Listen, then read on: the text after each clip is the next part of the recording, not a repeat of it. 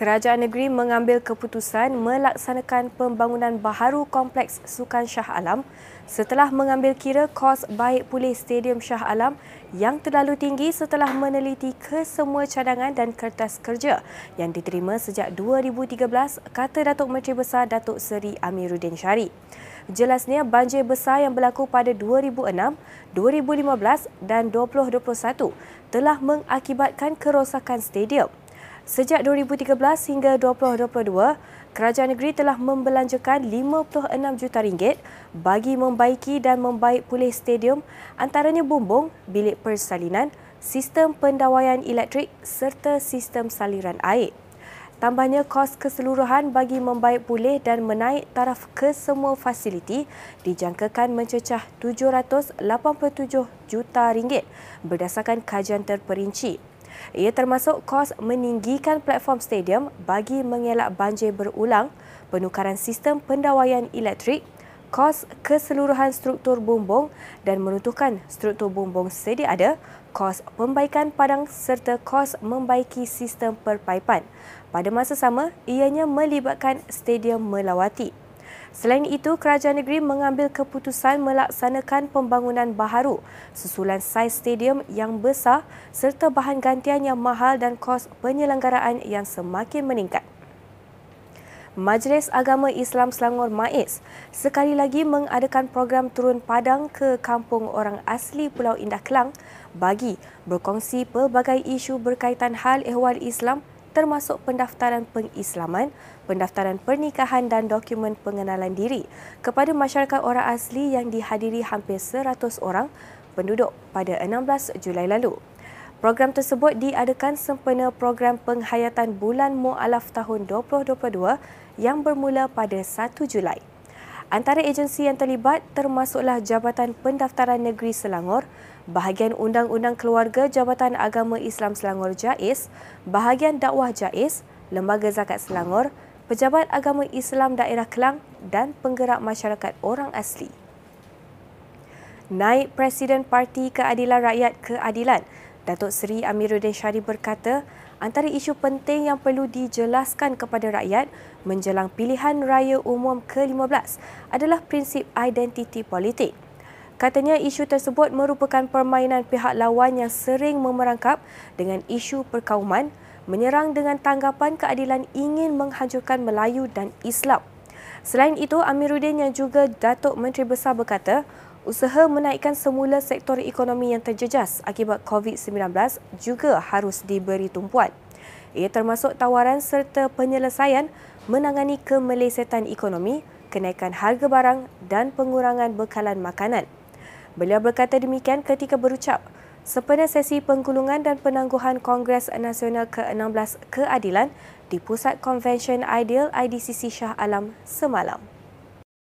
Kita dah bawa politik wadah baru, multiracial politik, politik bukan perkauman yang kita nak pertahankan semua dengan kata-kata kita, anak Cina, anak saya, anak India, anak saya, anak Melayu, keluarga kita, kita adalah pelopor kepada politik Malaysia yang sebenar yang dinantikan oleh rakyat Malaysia.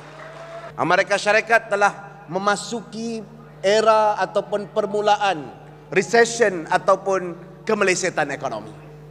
Malaysia dijangkakan akan berdepan di awal tahun depan di antara enam bulan pertama tahun depan.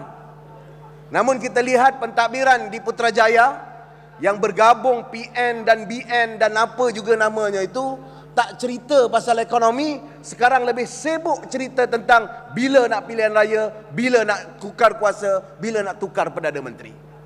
Sebab itu saya percaya, kita kena tawarkan sasaran ekonomi, bagaimana menangani kesan pandemik, kesan-kesan ekonomi, kemelesetan, pengurangan harga barang makanan ataupun peningkatan harga barang makanan, pengurangan bekalan makanan dan perkara-perkara ini harus kita tunjulkan dalam cerita dan tawaran kita kepada rakyat.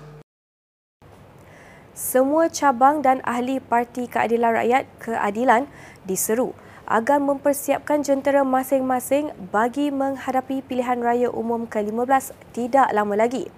Presiden Keadilan Datuk Seri Anwar Ibrahim berkata, mana-mana calon yang mewakili parti tidak memiliki jentera sendiri tidak akan diangkat untuk bertanding.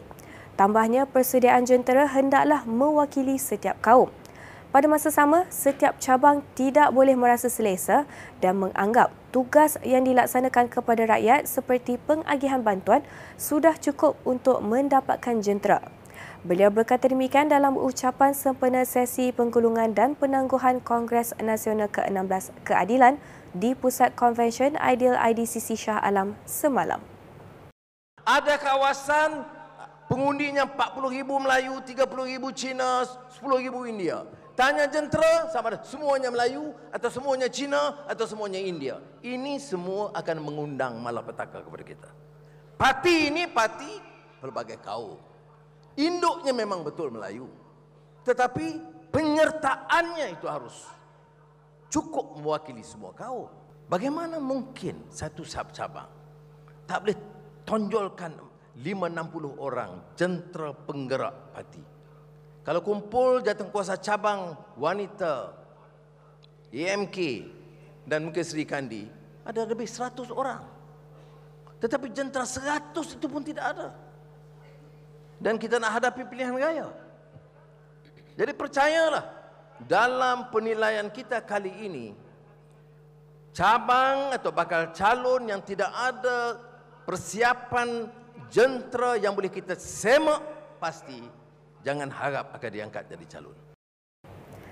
Timbalan Presiden Parti Keadilan Rakyat Keadilan Rafizi Ramli menyuruh semua ahli dan pimpinan seluruh negara untuk membuat laporan polis besar-besaran terhadap Najib Razak esok. Katanya ia bagi mengelakkan agar bekas Perdana Menteri itu tidak terus meracun pemikiran rakyat serta menyanggah sebarang propaganda yang ditonjolkan. Rafizi menegaskan supaya jangan berdiam setiap kali Najib berbohong dan memainkan isu perkauman. Selain itu, ketika berucap pada sesi penggulungan dan penangguhan Kongres Nasional ke-16 Keadilan di Pusat Konvensyen Ideal IDCC Shah Alam semalam, beliau mengingatkan pimpinan baharu agar memperkemaskan persiapan menjelang pilihan raya umum ke-15. Kita tak boleh biarkan Najib syok sendiri meracun rakyat macam itu. Korang tak bosan ke? Kita dah jatuhkan dia sampai dia jadi pesalah dan bakal banduan. Kalau kita tak terus sanggah dia, dia rasa dia masih lagi pembesar negara. Dan setiap kali Najib berbohong, lepas ini saudara-saudari, jangan duduk diam.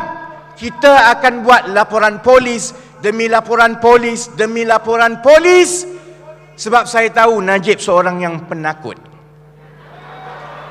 Dia sembang kencang sebab orang tak lawan dia. Dia rasa dia bebas sekarang. Hari Selasa saya minta pimpinan di semua peringkat kita sama-sama membuat laporan polis besar-besaran terhadap Najib di seluruh negara saudara-saudari. Tak boleh biarkan dia ikut suka main isu perkauman ikut syukur dia racun rakyat enough is enough dan itu mesti bermula daripada kita Sekian semasa hari ini terus layari platform digital kami dengan carian media Selangor dan Selangor TV.